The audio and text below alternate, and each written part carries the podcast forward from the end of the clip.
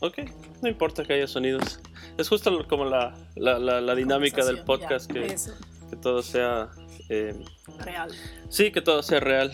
Es como que la, lo que le gusta ahora a la gente. Claro, que, que Sí, que hay errores. Que no, que no todo sea tan perfecto.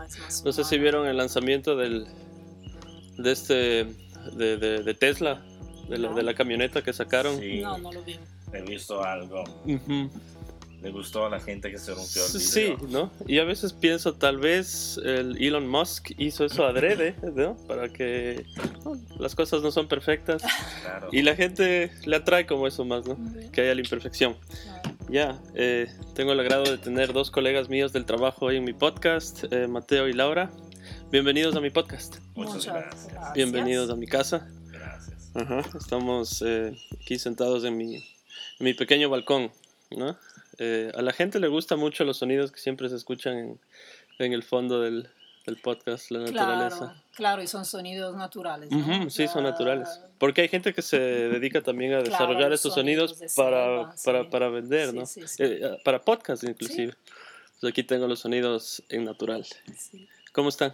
Bien, bueno, muy bien. Relajados. sí, Laura y Mateo. Laura Tú eres doctora en biotecnología. Sí. Y Mateo, es doctor en ciencias farmacéuticas, ¿verdad? Exactamente. ¿Sí? ¿Es correcto? Ya, ya vamos a hablar un poquito más de eso. ayer Laura me mandó un artículo que habían publicado en un diario italiano, ¿verdad? Sí, es así. Ajá. Entonces empecé a leer en italiano, pero estaba un poco difícil de entender algunas palabras, así es que me acordé, ok, con el Google me puede traducir la, la página y me salió todo en español. Muy bien. Entonces tuve ya una idea más clara. Y lo primero que me llamó la atención, no pensé que ya llevaban tanto tiempo viviendo en Ecuador. ¿Desde cuándo viven aquí? Sí, nosotros llegamos por primera vez en el 2002. En el 2002. 2002. Eh, luego nos quedamos ocho años seguidos y luego, bueno, viajamos entre Ecuador, Italia, eh, pero en fin, desde que llegamos son ya 15 años. 15 años, es bastante, claro. Es bastante. Sí. es bastante tiempo. En el 2002 yo recién me estaba graduando del colegio, había terminado el colegio. Estaba a punto de irme para Alemania. Sí, eso dice mucho sobre nuestra edad también. no, no, no. no queremos recalcarlo, pero efectivamente. no, yo, tampoco ya... no estoy tan joven, pero eh, solo me acordé de esa época, dos, 2002. Claro, En 2002. Y um, llegan en el marco de algún proyecto, había algún programa o fue solo como aventura? No, no, fue trabajo en el ámbito de la cooperación internacional. Cooperación internacional. Precisamente era un proyecto anclado al mundo salesiano yeah. y anclado a la valorización de la biodiversidad en el sector amazónico. Era un proyecto, por lo tanto, que tenía un fuerte, una fuerte componente científica, y, pero como decía hoy en la universidad, hablaríamos de vinculación, en el sentido que la actividad científica tenía que ir al campo, tenía que meterse, ensuciarse las manos para dar productos uh, que permitan a comunidades, sobre todo del sector de Transcotocu, de uh -huh. tener um, algunas salidas para generar economía monetaria. Y por lo tanto era proyecto para nosotros fascinante. Obviamente claro. era todo absolutamente novedoso. Claro, claro, en ese entonces. Y, o sea, es decir, la, con la cooperación internacional italiano-ecuatoriana, sí. con alguna organización. Uh -huh. La ONG se llamaba VIS, que sería Voluntariado Internacional para el Desarrollo, uh -huh. y es la ONG de los salesianos, uh -huh. que tiene proyectos en todo el mundo. Sí. ¿Puede ser que ellos también trabajan en Salinas de Guaranda? Sí, como no, sí, allá el padre Antonio El padre, ¿y le conozco? Sí, Yo le sí, conozco, sí, sí, sí. Ajá, claro, ahí tienen también muchos emprendimientos interesantes, ¿no? Sí, exactamente. Un pequeño... replicar algo similar en ah, Amazonía. Ajá, sí. claro, sí. Yo, yo conozco todos esos lugares. Viajé bastante por el Ecuador cuando llegué porque trabajaba con voluntarios alemanes. Ah, yeah. Claro, entonces ellos también han andado claro, por todos lados sí. involucrados.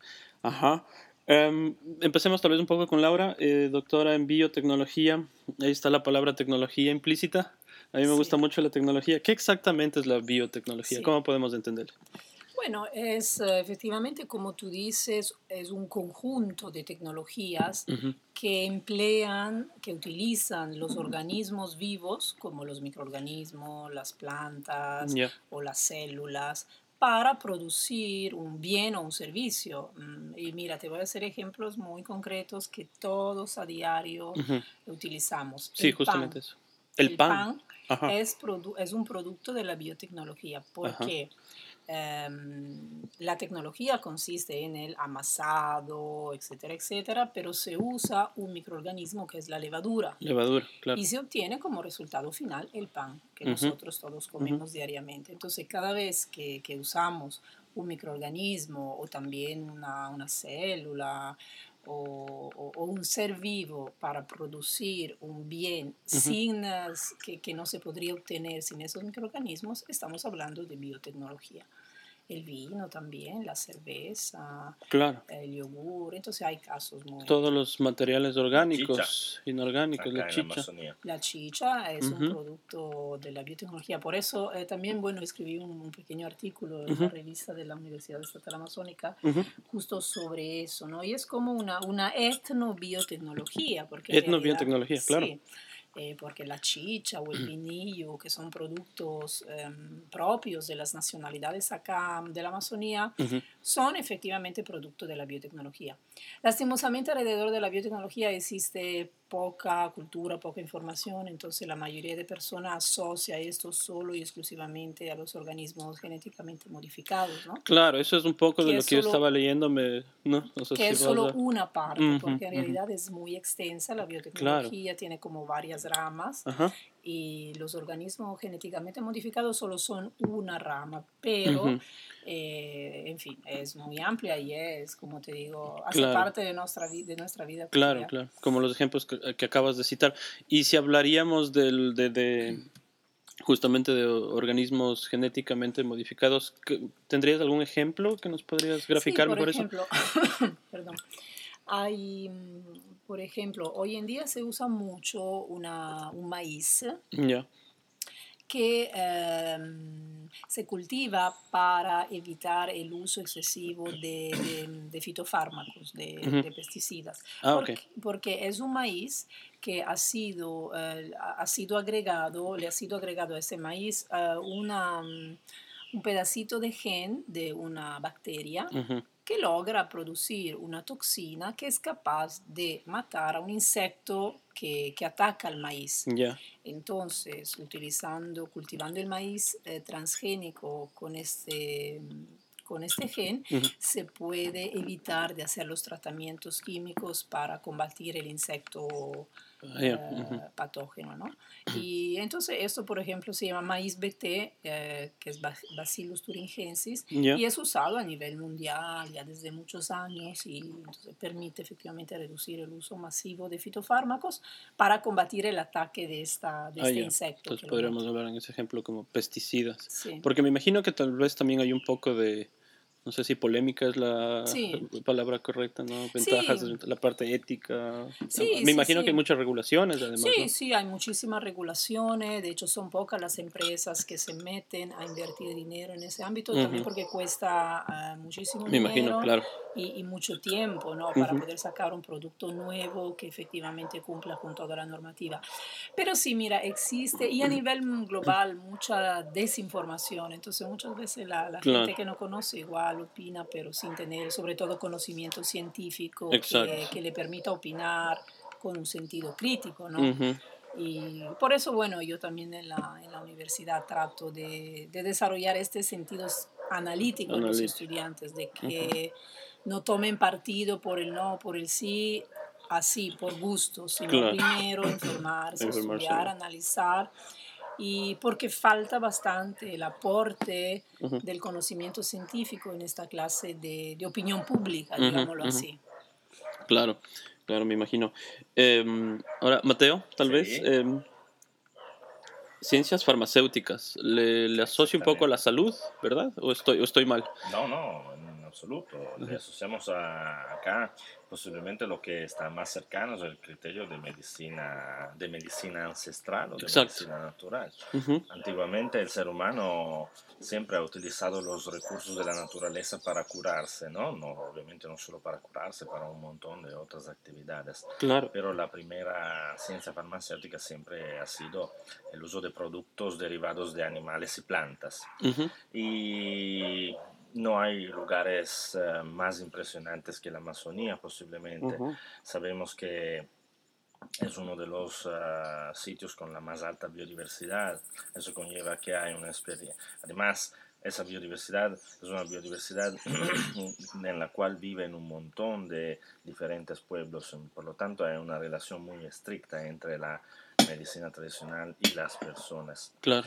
Se trata de estudiarla, se trata de rescatarla, se trata de eh, darle la correcta la correcta ubicación, se trata de protegerla también, se trata de proteger eh, la, los derechos de las comunidades que conocen estas medicinas y por lo tanto Ah, de mi parte, por lo menos mi enfoque es intentar no patentar, intentar no entrar en una dinámica de conflicto con los ah, que todavía son guardianes de esta sabiduría. Eh, pero al mismo tiempo se trata de, a partir del conocimiento, intentar desarrollar más conocimiento e identificar si hay cómo generar ah, nuevos productos para la salud o a veces eh, no solamente la salud en una óptica de, de, la, de la, agroindustria que, que, tenemos, que es una de las facultades que tenemos en la universidad, generar nuevos productos para el beneficio de la, de la, población, para generar emprendimientos. Entonces, claro. hay, hay, hay mucho que hacer acá porque la biodiversidad es realmente enorme. Hay que hacerlo con cuidado, hay que hacerlo con uh, sensibilidad, atención. Claro, me imagino. Y, y, es realmente un camino que hay que abrir con el machete, porque no es lo mismo hacer ciencia en la Amazonía, no es lo mismo hacer emprendimiento, y es un desafío interesante. Claro, claro. Sí, sí, solo me puedo imaginar. Y, o sea, tu, tu trabajo más o menos consiste, digamos, en, catalogar las, las, plantas, digamos, que tenemos en la Amazonía. Manera, eh, clasificales. sí, de alguna manera mm, deco, digamos, esa parte de catalogación la deco los botánicos. En colaboración con ellos, después eh, identificamos ensayos que permiten, de un lado, caracterizar, es decir, conocer cuáles moléculas, cuáles principios activos, cuáles metabolitos secundarios se encuentran en las plantas y averiguar también qué clase de actividades eh, pueden, eh, pueden dar los extractos y, repito, los metabolitos de estas plantas. A veces hacemos ensayos, digamos, más rutinarios, como un ensayo de actividad antimicrobiana o antioxidante, obviamente no, no solo en colaboración con los equipos. Y mm, otras veces logramos dar uh, actividades, a averiguar actividades uh, aún más específicas, como por ejemplo la capacidad de matar las larvas de insectos que permiten transmitir enfermedades, eso se llama actividad larvicida, u otras actividades que de alguna manera permitan darle un uso a estos productos. Pensamos a la cantidad de de no solamente de medicamentos, de, colorantes naturales, de mm, moléculas que pueden ser utilizadas para mejorar las características de un alimento. Entonces, realmente hay un abanico enorme de, oportunidades. Nosotros podríamos trabajar acá miles de años y, todavía no lograríamos descubrir. Hay, hay, tanto por descubrir, no tanto trabajo por hacer. Sí. Hay muchísimo, pero el enfoque es que sea algo que ya eh, se hace desde una perspectiva nacional, desde una perspectiva de una universidad ecuatoriana con estudiantes y investigadores ecuatorianos, para que, que las instituciones nacionales realmente se empoderen de, de todo esto y nosotros somos simplemente actores de este mecanismo. Claro. Eh, nosotros algún día posiblemente entraremos en otra dinámica. Lo importante es que crezca una institución nacional. Claro, desde Ecuador se haga esta investigación. Canalizan, digamos, un poco el, trabajo. Eh, Entonces, entiendo, me suena mucho a trabajo de campo también, pero me imagino que pasas o pasan muchas horas en laboratorio también, ¿no? Trabajo de campo, trabajo de laboratorio, mucho trabajo también en la computadora. En la computadora. Al momento de investigar una, una, una planta, investigar una molécula, hay que estudiar bastante eh, si la misma molécula ha sido encontrada en otras especies, si ha sido ya investigada de alguna manera. Hay hay mucho, hay mucho que hacer, sí. Pero, repito, un trabajo fascinante. Claro, me imagino. Eh, mucha química. Sí, química. Varias moléculas. Varias moléculas. Pero, ¿cómo? O sea, a mí lo que me llama un poco la atención, porque desconozco totalmente, lo mío son los idiomas, yo desconozco de física, de química, siempre les huí. matemáticas no era tan malo, pero física y química, Dios mío o sea, ¿cómo es ese proceso de, no sé, es, como analizar la planta, lo de las moléculas que hablas? O sea, ¿vas al laboratorio, llevas la planta y al microscopio o cómo funciona? No, de alguna manera el primer paso es lograr hacer extractos de una planta. Extractos, ok. Un ejemplo muy sencillo. Cuando nosotros tomamos uh, una, el agua de, de guayusa, Simplemente metiendo la guayusa pulverizada o desmenuzada en el agua, eso permite al agua eh, extraer, el, extracto de algunas moléculas a la planta. Ah, hay equipos y hay metodologías que permiten de alguna forma identificar las moléculas que se encuentran, eh, en este caso, en el agua de guayusa. Eh, entonces descubrir de qué molécula se trata, eh, cuántas moléculas existen, en general también cuantificarlas, entonces dar un contenido. Hagamos un ejemplo aún más específico. La guayusa tiene cafeína, la misma que se encuentra en el café.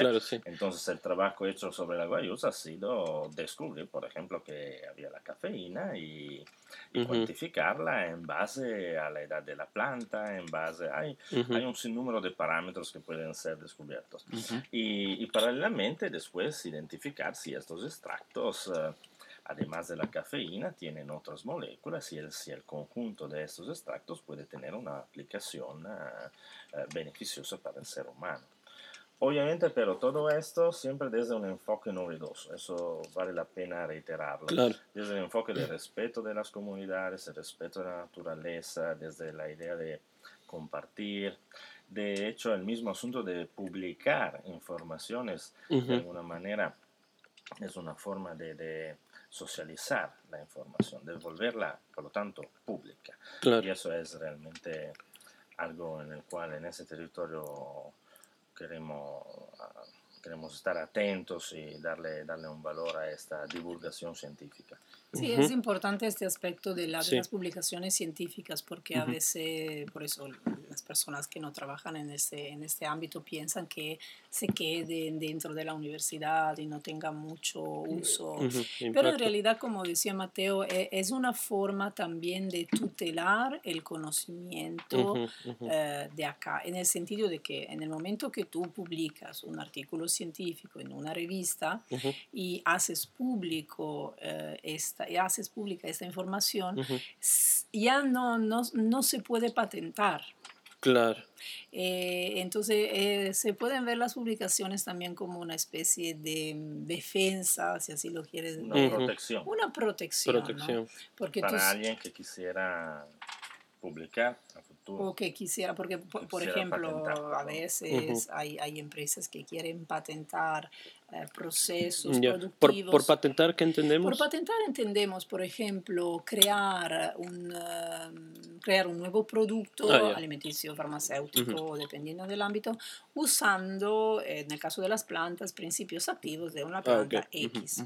Pero ¿qué sucede? Que muchas veces, en el caso de la Amazonía, una de las cuestiones más fuertes es que muchas veces estas plantas son de uso tradicional de la gente. Entonces, la cuestión es, de quién es este ah, conocimiento, es de la gente o es de la empresa. Entiendo. Y ahí surgen muchísimos problemas, ¿no? Claro, conflictos. conflictos. Entonces, la publicación en ese sentido es una herramienta de defensa de un conocimiento tradicional, si es el caso, eh, porque... O sea, vendría a ser un aporte importante. Un aporte importante, exactamente, porque en el momento que esta información está pública ya no puede llegar ninguna empresa o asociación a decir esto es mío, ¿no?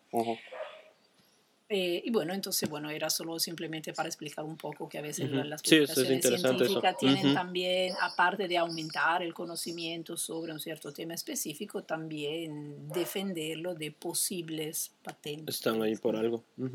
Sí, porque eso era algo como que yo me preguntaba un poco a veces, o sea, estamos en el, en el laboratorio natural más grande, la farmacia natural más grande que tiene el mundo, tal vez ¿por qué no tenemos una industria? Me, supongo, me imagino que deberíamos tener una, una, industria farmacéutica grande en Ecuador, ¿no? Lo cual no hay. Bueno, es que... Eh, o, si lo hay, no sé. Claro. No, grandes no. Es que también eh, no, es tan fácil claro. la industria farmacéutica porque tú o sea, considera que la, la, legislación nacional, tanto como internacional, implica estudios de por lo menos 10, 15 años. Lleva muchos años. Crear el prototipo en laboratorio, testarlo en las personas, solo después registrar el producto, solo luego es un proceso largo. Es un proceso largo que requiere de muchísima inversión de, de recursos. Entonces, no, no es tan fácil. Creo que es un asunto histórico también, de alguna manera. Sabemos, la industria farmacéutica es una de las que más uh, mueve capitales. Claro. Eh, pero también la industria de alimentos, también la industria de cosméticos, de alguna forma, de alguna forma, pero Ecuador ha sido históricamente anclado a una economía de producción primaria. Entonces Ecuador estaba acostumbrado a producir eh, fruta, camarones, y eso son producciones exitosas, importantes, pero pero pertenecen a una visión, yo diría, neocolonialista, porque, porque de alguna manera Ecuador y otros países de América Latina siempre han sido los países que abastecían de materias primas otros países con otra tecnología. Lógicamente. Y eso es un asunto cultural de alguna manera, o sin embargo una herencia del, del pasado que poco a poco hay que quebrar. Hagamos un ejemplo en un ámbito no farmacéutico. Ecuador siempre ha sido uno de los mejores productores de cacao. Claro. Y gracias a Dios, en las últimas décadas se empiezan a ver exitosas fábricas de chocolate, exitosas marcas de chocolate nacional.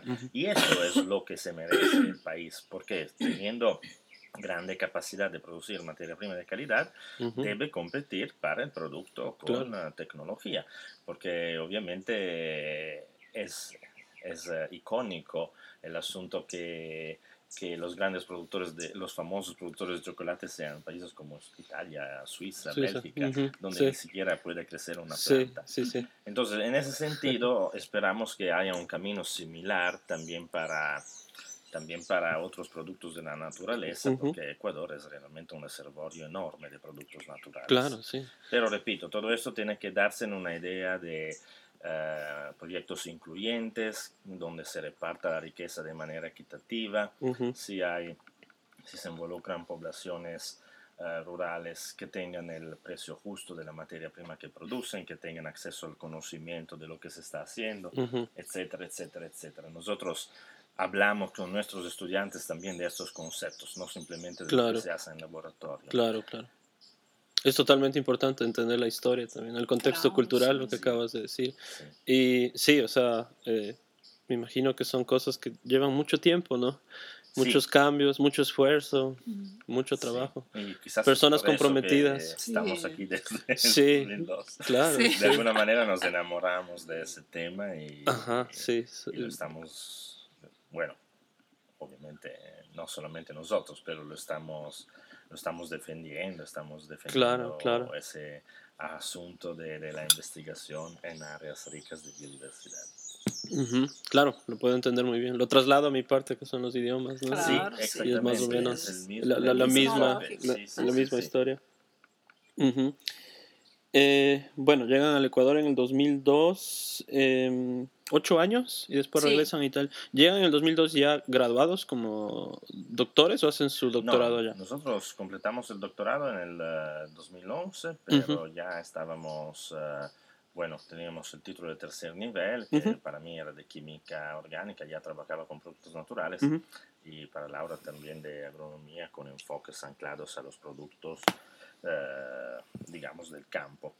Y hacemos una experiencia en el 2011 entre Italia y otros proyectos en, eh, en Egipto, pero Eso era 2009-2010. En el 2011 volvemos al Ecuador con la perspectiva de anclarnos a la academia, porque la reforma de la ley había uh, llamado varios PhD al país. Ah, Yo participo para dos años al programa Prometeo. Claro, y Laura se incorpora directamente a la, a la universidad. O sea, antes no habían estado en la academia, en la universidad. No. No. Ah, empiezan en el 2011. Hasta 2008 nuestra experiencia era, era de cooperantes, pero con muchas colaboraciones con universidades eh, nacionales y extranjeras. En aquel tiempo habíamos ya colaborado, he dado algunos cursos en la Politécnica Salesiana. Sí, es que los proyectos en los cuales trabajábamos se daban en colaboración con ah, dos universidades italianas, una claro, universidad ecuatoriana. Varios actores implícitos. Exacto, siempre estaban ellas vinculadas y de hecho luego surgió la posibilidad de, de estudiar el doctorado y, y, lo hicimos. Claro. Qué interesante. Ahora, hablando tal vez un poco ya de, la, de las plantas aquí de la región, ¿cuáles son para ustedes las más, no sé, impresionantes por sus características, tal vez endémicas? Me imagino que hay algunas, ¿no es cierto? Sí, bueno, sí, hay una que es emblemática realmente del Puyo de pueden contar alguna? La, canela. la canela, claro. La canela, la que aquí Puyo es la ciudad canela, ¿no? Exactamente, canela o Ishping en, la, en, el idioma nativo de los Shuar, de los Achuar.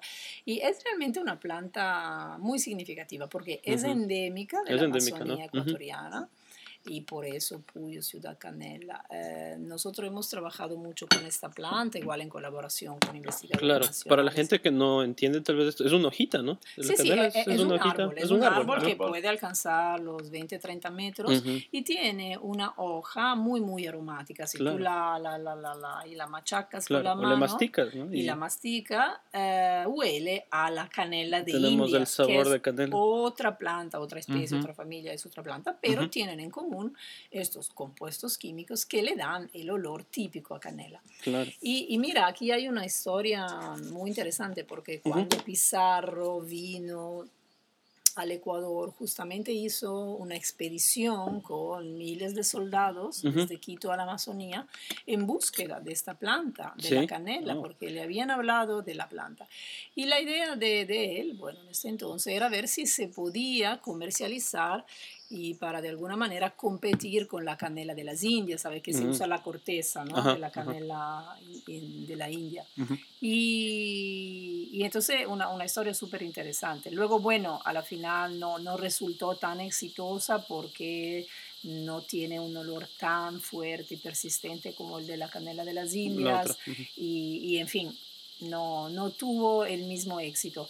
Pero un poco para decirte, ¿no? La, la importancia que también en, en ese entonces eh, hubiera podido tener. Claro. Y, mm, y, entonces nosotros la, hemos, hemos, extraído aceites esenciales que son justamente los componentes más aromáticos de la canela. De la canela y hemos hecho varios estudios, igual en varios años de, de actividad. Entonces hemos estudiado la actividad antibacteriana, antifúngica. También tiene. tiene, tiene, tiene muchísima actividad antibacteriana. Entonces, por ejemplo, se podría usar, no sé, en jabones antisépticos o también en productos alimenticios. Y, y ahora estamos haciendo estudios eh, para ver si se pueden usar como eh, en el tratamiento de las semillas forestales.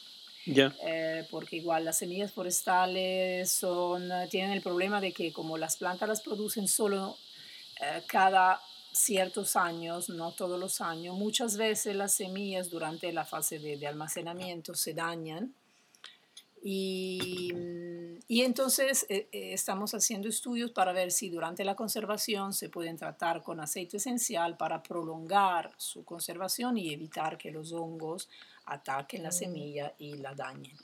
Y entonces también este ámbito de estudio es, es un poco nuevo y, y, lo estamos investigando. Pero en fin, la canela tiene un aceite esencial con muchísimas propiedades muy, muy interesantes. Qué interesante. Creo que para completar uh, la respuesta, claro. deberíamos apuntar a aceites esenciales, que son todos los aceites volátiles que tienen una, un perfume bastante caracterizado. Los aceites vegetales, hago unos ejemplos, el sacha inchi, el aceite que se obtiene de la, del unguragua, del maní de árbol. El morete. El morete y, morete. y también la guayusa. Creo que esos son los tres ámbitos en los cuales hay oportunidades, con una visión amplia, eh, de hecho no me refiero solamente al aspecto farmacéutico, me refiero al asunto de, de darle una, al territorio la posibilidad de generar eh, pequeños emprendimientos con la idea de cuidar, de reproducir estas plantas, de reforestar, pero también de tener los beneficios y de generar eh, empresas que abastecen el mundo cosmético, el mundo del sector alimenticio, etc. Eh, hay, hay, hay un potencial, hay un potencial todavía no, no bien explotado y y en eso estamos trabajando. claro, me imagino. Y pero hay algunos productos ya de los que nos podrían comentar, o sea, algunas no sé, historias exitosas ya sí, de Sí, existen, bueno, por ejemplo, una de productos que se han desarrollado ya. Sí, existe una línea cosmética que se llama Ikiam, que ah, en el idioma achuar quiere decir selva. Eh, esa fue creada es creada por la Fundación Chanqua, que es una ONG ecuatoriana de macas. Sí, me suena. Una obra Una obra salesiana. Y, y se, ha, se, ha, desarrollado esta línea cosmética que tiene jabones sólidos, shampoo, crema. Es decir, esos productos ya podemos encontrarlos. Sí, sí, sí, sí, esos se encuentran en, el Macas, se encuentran aquí también en Puyo, en algunas tiendas naturistas, en Quito, en Cuenca, en Guayaquil, sí. Y son, es una línea cosmética que contiene estos ingredientes que te decíamos, entonces aceite esencial de canela, de jengibre, de cúrcuma, aceites fijos como el aceite de unguragua, entonces sí, sí, sí. Unguragua, esa también es una, una, planta. Es una, palmera. Una, palmera, una palmera eh, nativa de la Amazonía, típica de toda la cuenca amazónica, muy anclada a la cultura de algunas eh, etnias, como por ejemplo los Achuar y mm, tiene un aceite cuya composición es muy similar al aceite de oliva y por lo tanto es un aceite con propiedades interesantes, tanto para su aplicación como alimentos, cuanto por su aplicación dermatológica. Y por eso generar una primera línea cosmética con eso ha permitido darle una salida económica a algunas comunidades de la red de Transcutucu, darle la oportunidad al emprendimiento, en este caso la Fundación Chanco, de consolidarse. y, eso es un poco lo que posiblemente podemos uh, auspiciar para este territorio, que exista una industria tradicional, que exista pero también una industria alternativa enfocada al uso racional de los recursos naturales. Y cuando hablo de uso racional me refiero a un uso que no, no va destruyendo este recurso, sino más bien renovándolo y permitiendo a las próximas generaciones también de aprovechar de, de sus bondades. Obviamente eso conlleva de un lado, generar productos con valor agregado, como por ejemplo la línea cosmética. Por otro lado, y aquí hay que rescatar realmente el trabajo muy bueno y serio de la Fundación Chanquap, por otro lado, el, el asunto de generar eh, planes de manejos, de cumplir con todos los reglamentos nacionales e internacionales, de trabajar con las certificaciones orgánicas. Es decir, es un desafío, a veces hay que, repito, abrir caminos con el machete, pero posiblemente esto puede ser un ejemplo de un modelo de, desarrollo productivo amazónico en el cual se logra generar riqueza a partir de un ecosistema tan tan bondadoso, tan generoso, tan eh, grande, pero al mismo tiempo frágil. Sí, eso es lo que yo más he aprendido desde que vivo aquí, ¿no? Qué imponente que es la selva, pero qué frágil que es al mismo tiempo, ¿no? Sí. Creo que esa es la, la, mayor enseñanza que he tenido ya en estos cuatro años, llevo viviendo cuatro años, cuatro años aquí. ¿Qué es lo más fascinante para ustedes? Cuando llegaron en el 2002, me imagino que por primera vez a, la, selva amazónica, ¿qué fue lo primero que hicieron? Bueno, para mí, dos cosas. A mí lo que realmente me impactó, y me, acuerdo hasta ahora, fue el camino en carro de Quito hacia Macas Oh, fueron hasta Macas. Claro, hasta Macas, porque vivimos en Maca los ocho primeros años. Entonces, bueno, Quito, bueno, ciudad, metrópoli internacional, entre comillas, igual a cualquier otra metrópoli, ¿no? Claro. Eh, pero vas poco a poco, bueno, sales y ya el paisaje cambia, ya, y vas andando, y llega ya baños, ya un poco más.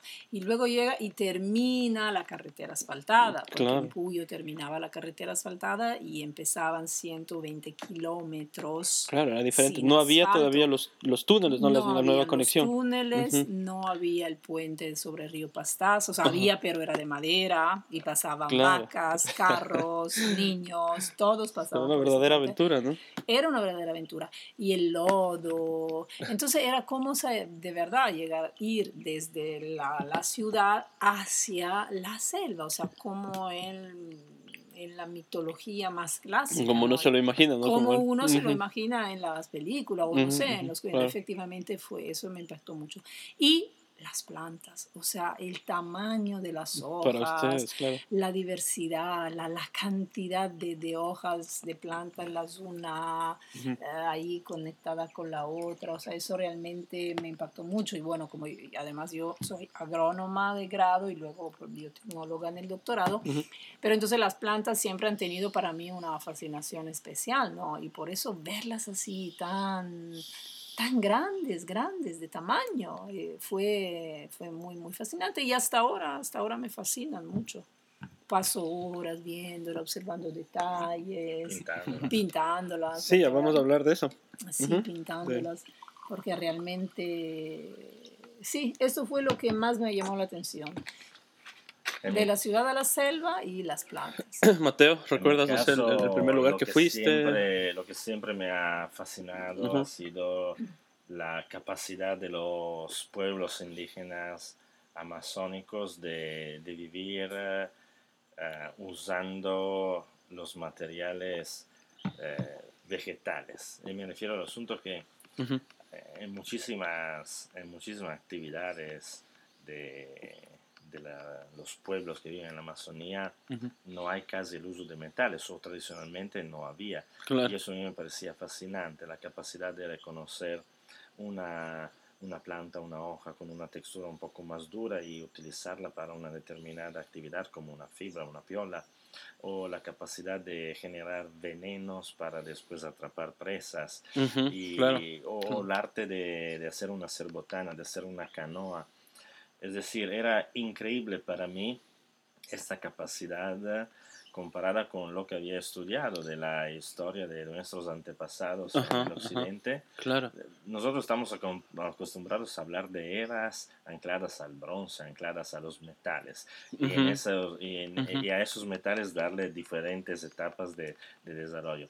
Claro, y casi sin utilizar metales, las poblaciones habían alcanzado yo creo realmente capacidades tecnológicas y, y hasta diría artísticas increíbles. Eso, eso es lo que siempre me ha, impactado. Sí, totalmente. Qué, qué interesante lo que acabas de decir. Bueno, por ejemplo, comparto eso. las mujeres cuando dan a luz usan para cortar el cordón umbilical una, mm, un bambú, entonces la parte interna que entonces es, digamos, estéril o relativamente estéril comparado con la parte externa de la planta que obviamente tiene de todo, hongos, bacterias, pero la parte interna de un bambú que tiene un tejido muy, muy...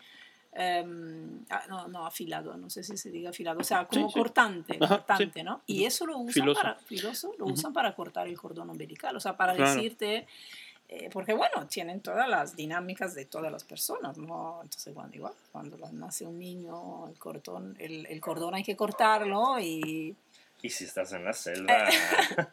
algo hay que hacer, claro. Hay que hacer. entonces, interesante, ¿no? Sí, sí, lo que comentaba Mateo también, la, la forma en que cazan, ¿no? Sí, sí, En que, en que se, interesante en que se protegen. cultural de, de, de, enorme valor. Y eso se ancla muchísimo a lo que tú haces con los idiomas, es decir un patrimonio que hay que proteger, rescatar Totalmente. Y, hacer conocer. E, entramos varias veces en las comunidades, en la selva, con la, con la avioneta, para las actividades que teníamos del proyecto.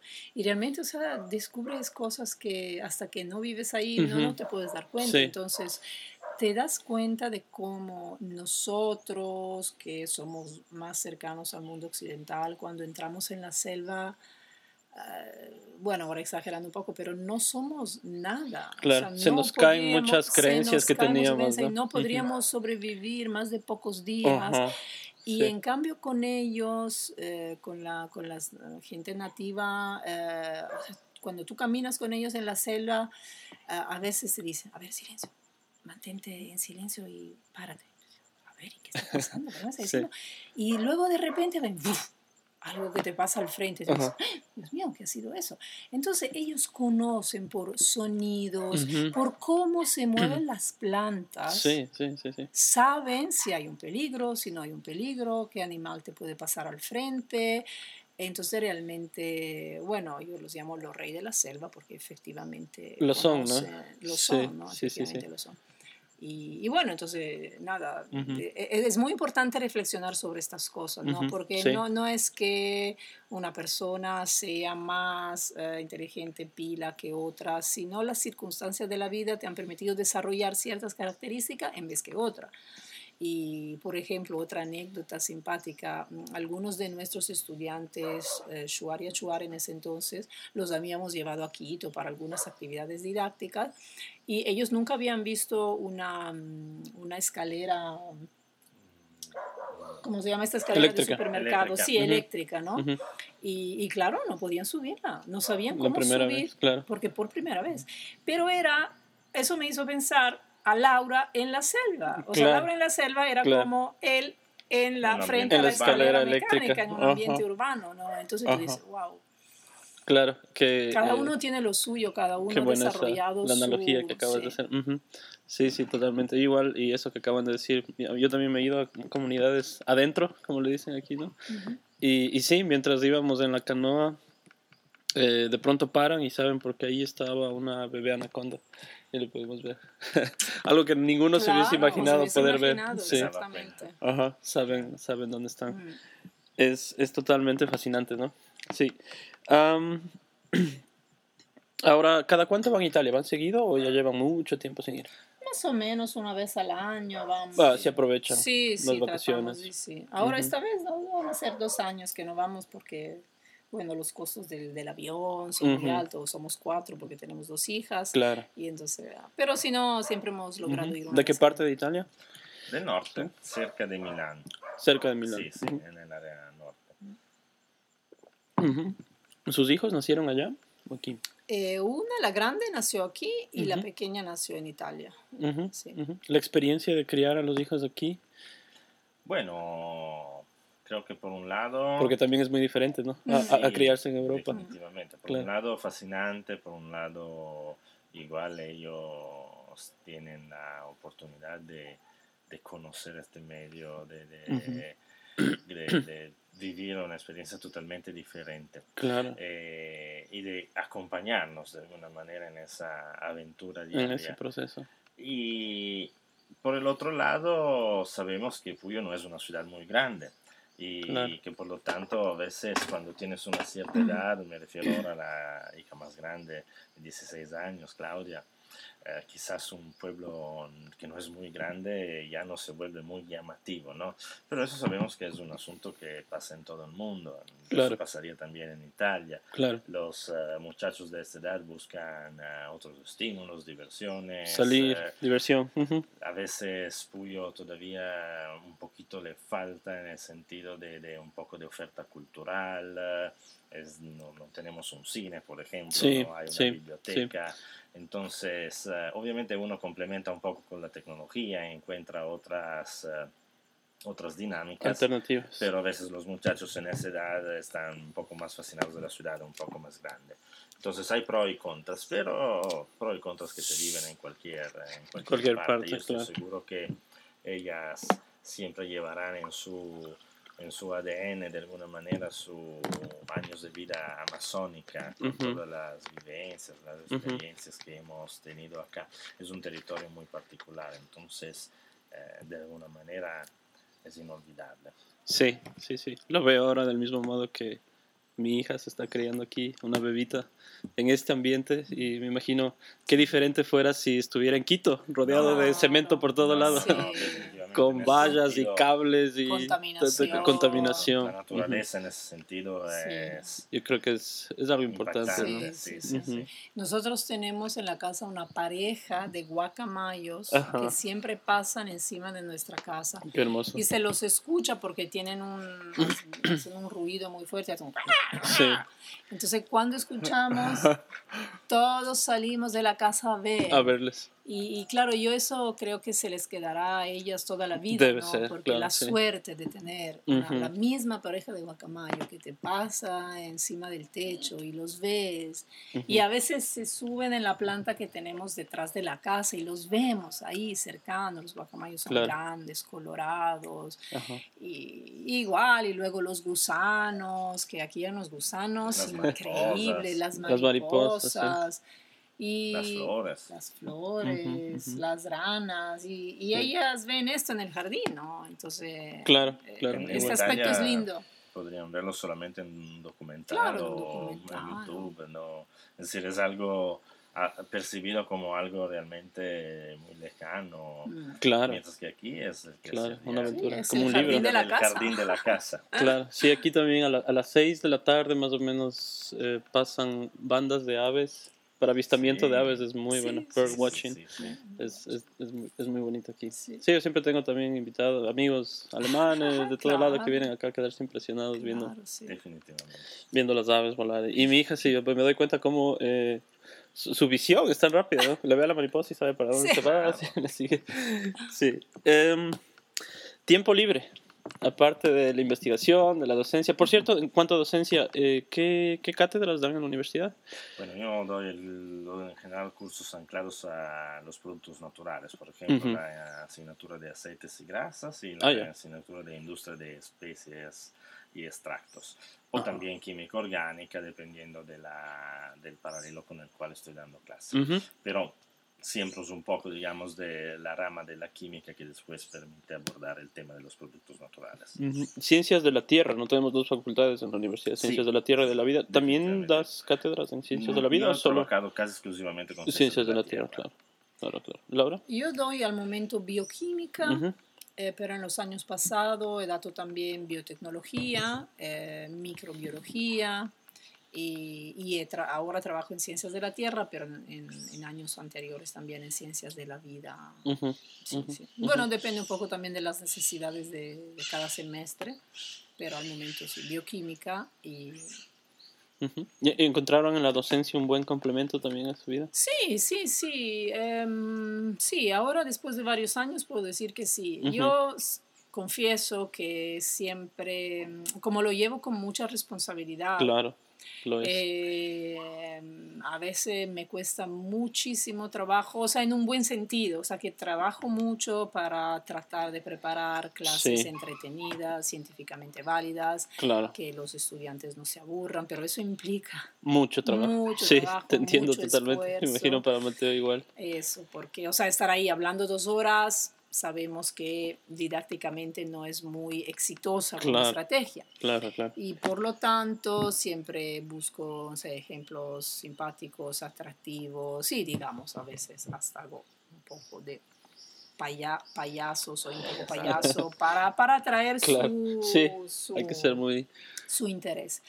Y, pero sí, digamos que, eh, aparte de este aspecto de, de, mucho, mucho esfuerzo, eh, es, es mm, de gran satisfacción, porque los estudiantes a la final valoran esta forma de, de, enseñar y mm, lo he podido comprobar, digamos mediante varios aspectos.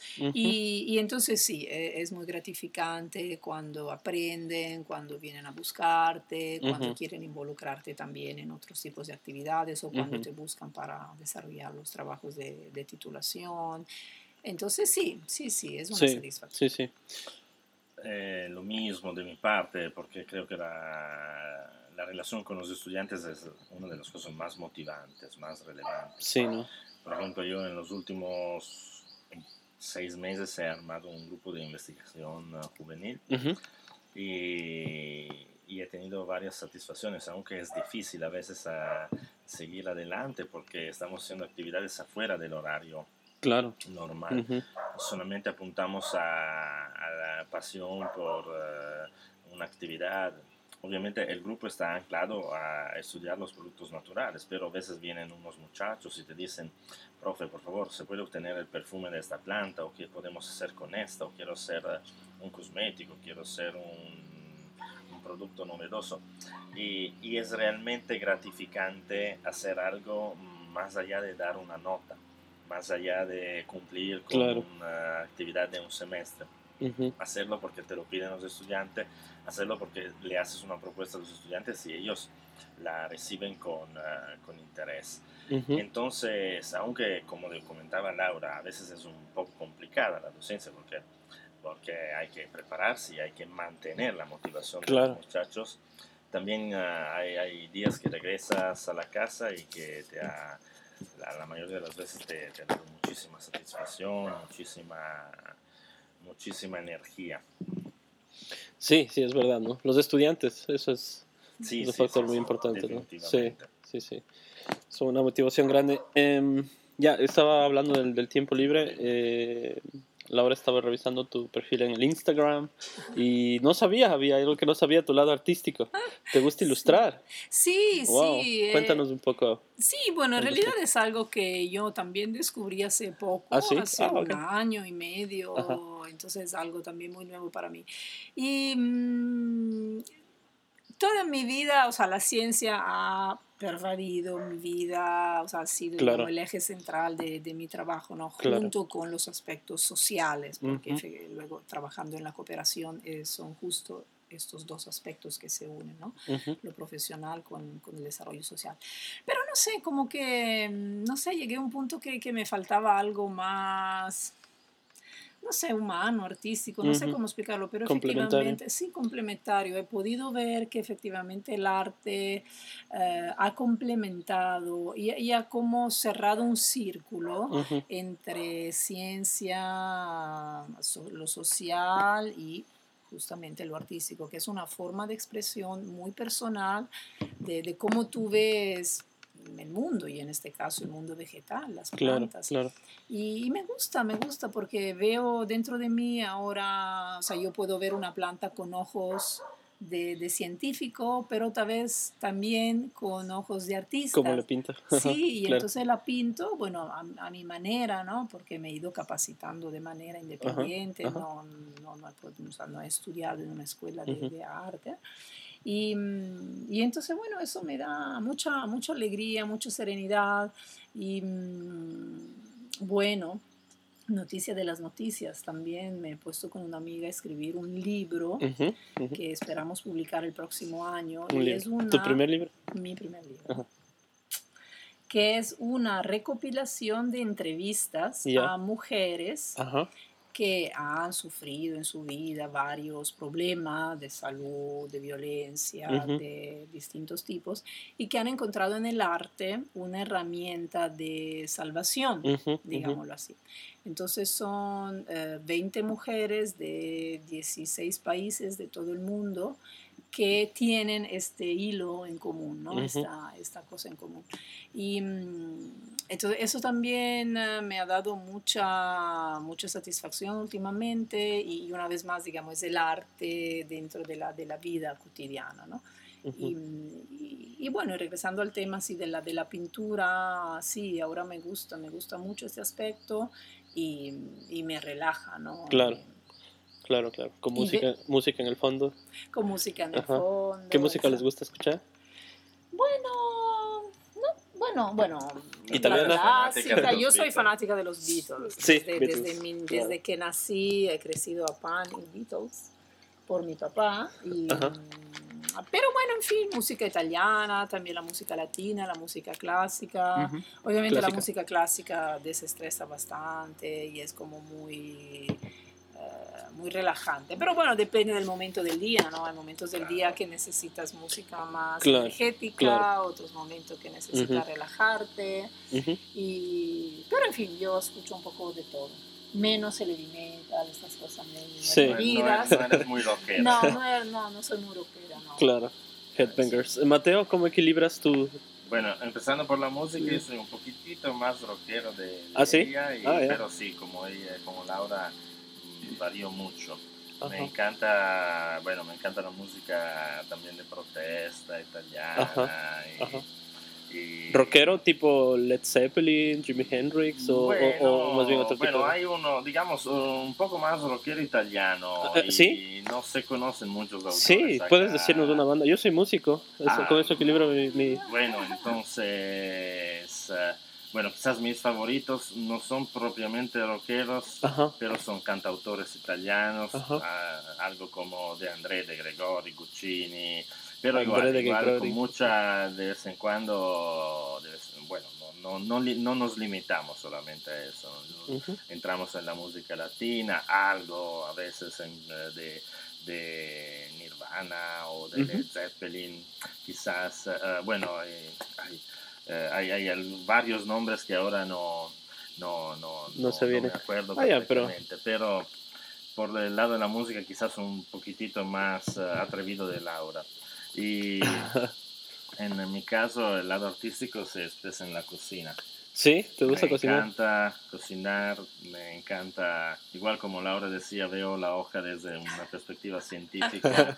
y, y de- ¿Qué puedo de ponerle para culinaria. experimentar? Ajá. Yo veo la hoja desde la perspectiva científica y después de, de qué platito puedo, puedo, generar con eso. Y tengo que decir que en eso tengo un gran maestro, que es. Juan Aniceto, que es el eh, chef con el cual estoy desde un año participando en un curso de cocina en la Ah, sí, escuela aquí- aquí en el Puyo. Ajá. Una, realmente una escuela muy linda donde lo pasamos bien, aprendimos mucho. Oh, wow. ¿Cuál, cuál es el nombre de la escuela? Angukuna. Angukuna.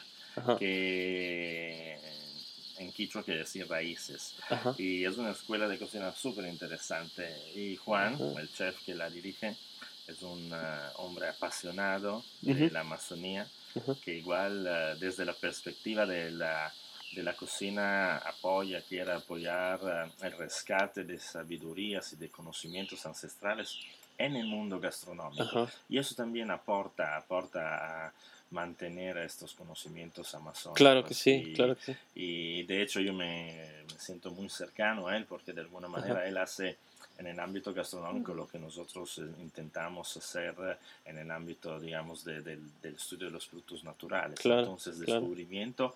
Pero respeto y, y rescate de, estas, de estos saberes. Ajá. Y, y es realmente realmente emocionante. De hecho, de hecho, mientras Laura pasa momentos pintando, si Ajá. paso en la cocina preparando y Sí. después en, el, en la hora del almuerzo, la merienda, toda la familia se encuentra eh, gozando de las dos artes. Sí, sí, sí, sí, estamos Qué genial. muy contentos. Claro, sí, sí. claro, claro. En el lado de la gastronomía también hay mucho por Sí, explorar, ¿no? es Justamente con, con- con todo a lo que Dios, tenemos aquí también. Gracias a Dios no te obligan a publicar, solamente Solo probar. satisfacer la familia. Habría que decir que en Puyo hay buenos restaurantes italianos, ¿verdad?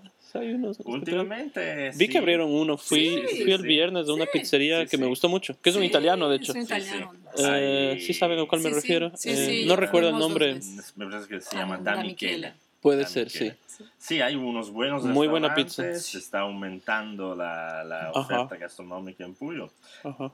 Está cambiando Puyo, porque Sí, en parte sí, la sí. presencia universitaria, en parte Claro. otros estímulos. Claro. Ojalá, ojalá que venga un poquito más de oferta cultural. Es que Sí. Sería genial tener una biblioteca, o un Sí, café, sí, sí, sí. librería, algo Es así. verdad, ¿no? Es verdad. Eso sería lo que Ujú. realmente haría falta implementar. Pero comparado con el pasado, Puyo, Puyo está sin duda creciendo no solamente en, en eh, dimensiones, sino más bien en calidad de las cosas. Ujú. Ahora, la comunidad italiana. ¿Hay muchos italianos aquí en el Puyo? Bueno, yo los conozco a ustedes y a los de las dos pizzerías. Sí. Pero a nadie más. Sí, somos uno, no, cinco, más que seis. cinco, No más cinco, Somos seis. nosotros cuatro, más o menos. Claro. Sergio, Una decena de una personas. décima, Una decena. Una sí. decena de personas. sí. Ujú. ¿Y se juntan, se llevan o...? Bueno, con, eh, con Sergio, que es el dueño de la, de la pizzería Osolmío, sí, con él. Osolmío muy buena Para nosotros decimos para reírnos que es la embajada italiana. La embajada italiana. Sí, las veces que he ido les he visto ahí. Sí, sí, porque cuando estamos ya tristes, que ya no sabemos qué comer, bajamos donde Sergio y nos alegra el día. No, sí, es un amigo, ya se ha vuelto, nos hemos vuelto amigos porque realmente en tantos años aquí. Claro, claro. y sí, pero los otros, bueno, ahora eh, Andrea recién llega, que es de, la nueva pizzería. Él es recién llegado, sí, porque no le había visto antes. Ajá. Y los otros no son jubilados, que bueno, sí nos conocemos así un poco de vista, pero no, no somos tan, tan amigos. Sí, no, no, existe realmente una, una dinámica de encuentros. Hasta yo diría que no, no, no existe una dinámica de comunidad porque somos realmente pocos. Claro, son pocos. Pero y, sobre todo estamos integrados, muchos tenemos amigos ecuatorianos, cubanos, es decir, claro. Eh, el italiano en general cuando va al exterior tiende a, a relacionarse con la gente, entonces culturalmente estamos acostumbrados a, a mezclarnos con, eh, con, la población local. Hay otra, otros pueblos que quizás hacen comunidades un poquitito más aisladas. Nosotros en general tenemos esa tendencia. Ha sido históricamente típico. Son, son abiertos, claro. Aparte que hablan español como si ya fuera, fuesen de, ah, aquí. Bueno, quizás claro, el acento, porque que estudia la fonética. Sí, sí. algo puedes encontrar. en Mateo un poquito. En la hora casi ya nada, es impresionante. La hora Eso les iba a preguntar, ¿en casa qué idioma se habla? Me imagino que sus hijos son bilingües, ¿no? Sí, son bilingües, sí. italiano y español. En casa italiano. En casa italiano. Las nenas tienen toda la oportunidad de, de, hablar castellano en la escuela, entonces... Claro, en casa hablan Sí, es una manera fácil para, para, hablar dos idiomas sin esfuerzo para ellas. ¿Han estado en el Yasuní? ¿Han entrado para el Yasuní? ¿O al Cuyabeno? En, no, en estas partes de la Amazonía no. Hemos visitado prevalentemente el sector del Transcutucú, en la provincia de Morona, Santiago. Transcutucú. Y este sector fue parte de nuestra intervención como cooperantes entre el 2002 y 2008, visitando bastante comunidades Achuar, alguna comunidad Shuar, y esta es la parte que más conocemos. Perfecto, hemos hablado una hora, exactamente una hora. No sé si se me escapó algo. Eh, yo quería, tal vez a Laura, tal vez Mateo, si también quiere proponerles eh, próximamente, porque hoy hablamos bastante, creo. Me imagino que ya estamos cansados un poco. Hacer un pequeño episodio en inglés. Porque vi, Laura, un video tuyo. Sí, sí, sí tu inglés está bueno. Eh, sobre todo para contar un poco de tu proyecto del, del libro y, de, la parte artística. Porque, claro, la audiencia de podcast todavía es más bien en los países de habla inglesa. Mi audiencia está un poquito más allá que acá. pero entonces sería tal vez una idea, sí, claro. una idea buena. en algún momento. Eh, ya, eso era de mi parte. No sé si me olvidé algo. Quedó algo les doy las gracias. Muchas gracias, por venir. gracias. Sí, se divirtieron. Sí, sí, sí, estuvo muy interesante. Yo también me divertí mucho y estoy seguro que a mucha gente le va, le va a fascinar esta conversación.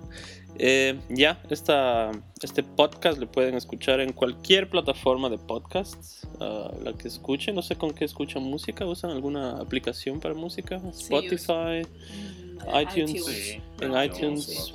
Bueno, que ahora se llama Music y Apple Podcasts, ¿ya? Y bueno, ahí en Stitcher eh, o en mi página. Sí. Eh, Patreon.com Iván Hidrobo G Live, ahí donde podrán encontrar más información. Vamos a poner algunos links también. ¿Ya? Eh, gracias, Mateo. Gracias, Laura. Gracias, Iván. Gracias. Adiós. Chao. Chao.